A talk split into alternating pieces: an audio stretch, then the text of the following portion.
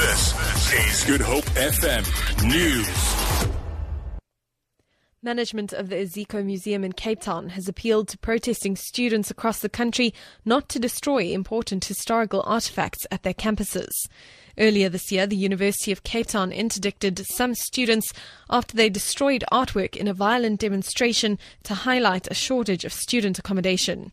Speaking in Cape Town, Vice Chairman of the Iziko Museum, Themba Wakashe, says the destruction of property could wipe out important historical pieces.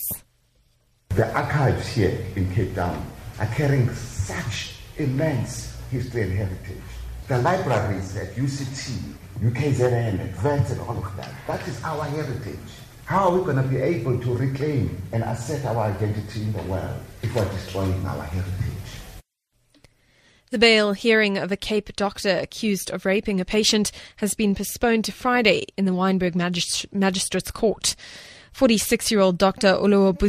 Oluwabusi Babalola is accused of raping a 26 year old patient in a Nyanga clinic. In an affidavit read by his lawyer in court, Babalola says his family will suffer if he can't get bail. The state is expected to oppose bail. Opposition parties are questioning the timing of the NPA's announcement today that it will charge Finance Minister Pravin Gordhan with fraud, as well as warning of its consequences for the economy. The DA and Freedom Front Plus have both pointed out that the rand plummeted about 3% after the announcement and warned that it makes a ratings downgrade for South Africa more likely.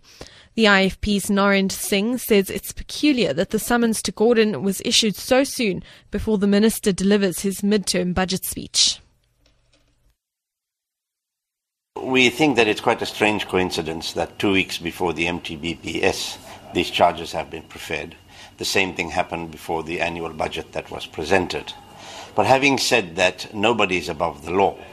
And we hope that the Minister of Finance will cooperate in this regard with the prosecuting authority and have his day in court and have himself cleared. Russian President Vladimir Putin has cancelled a visit to France next week.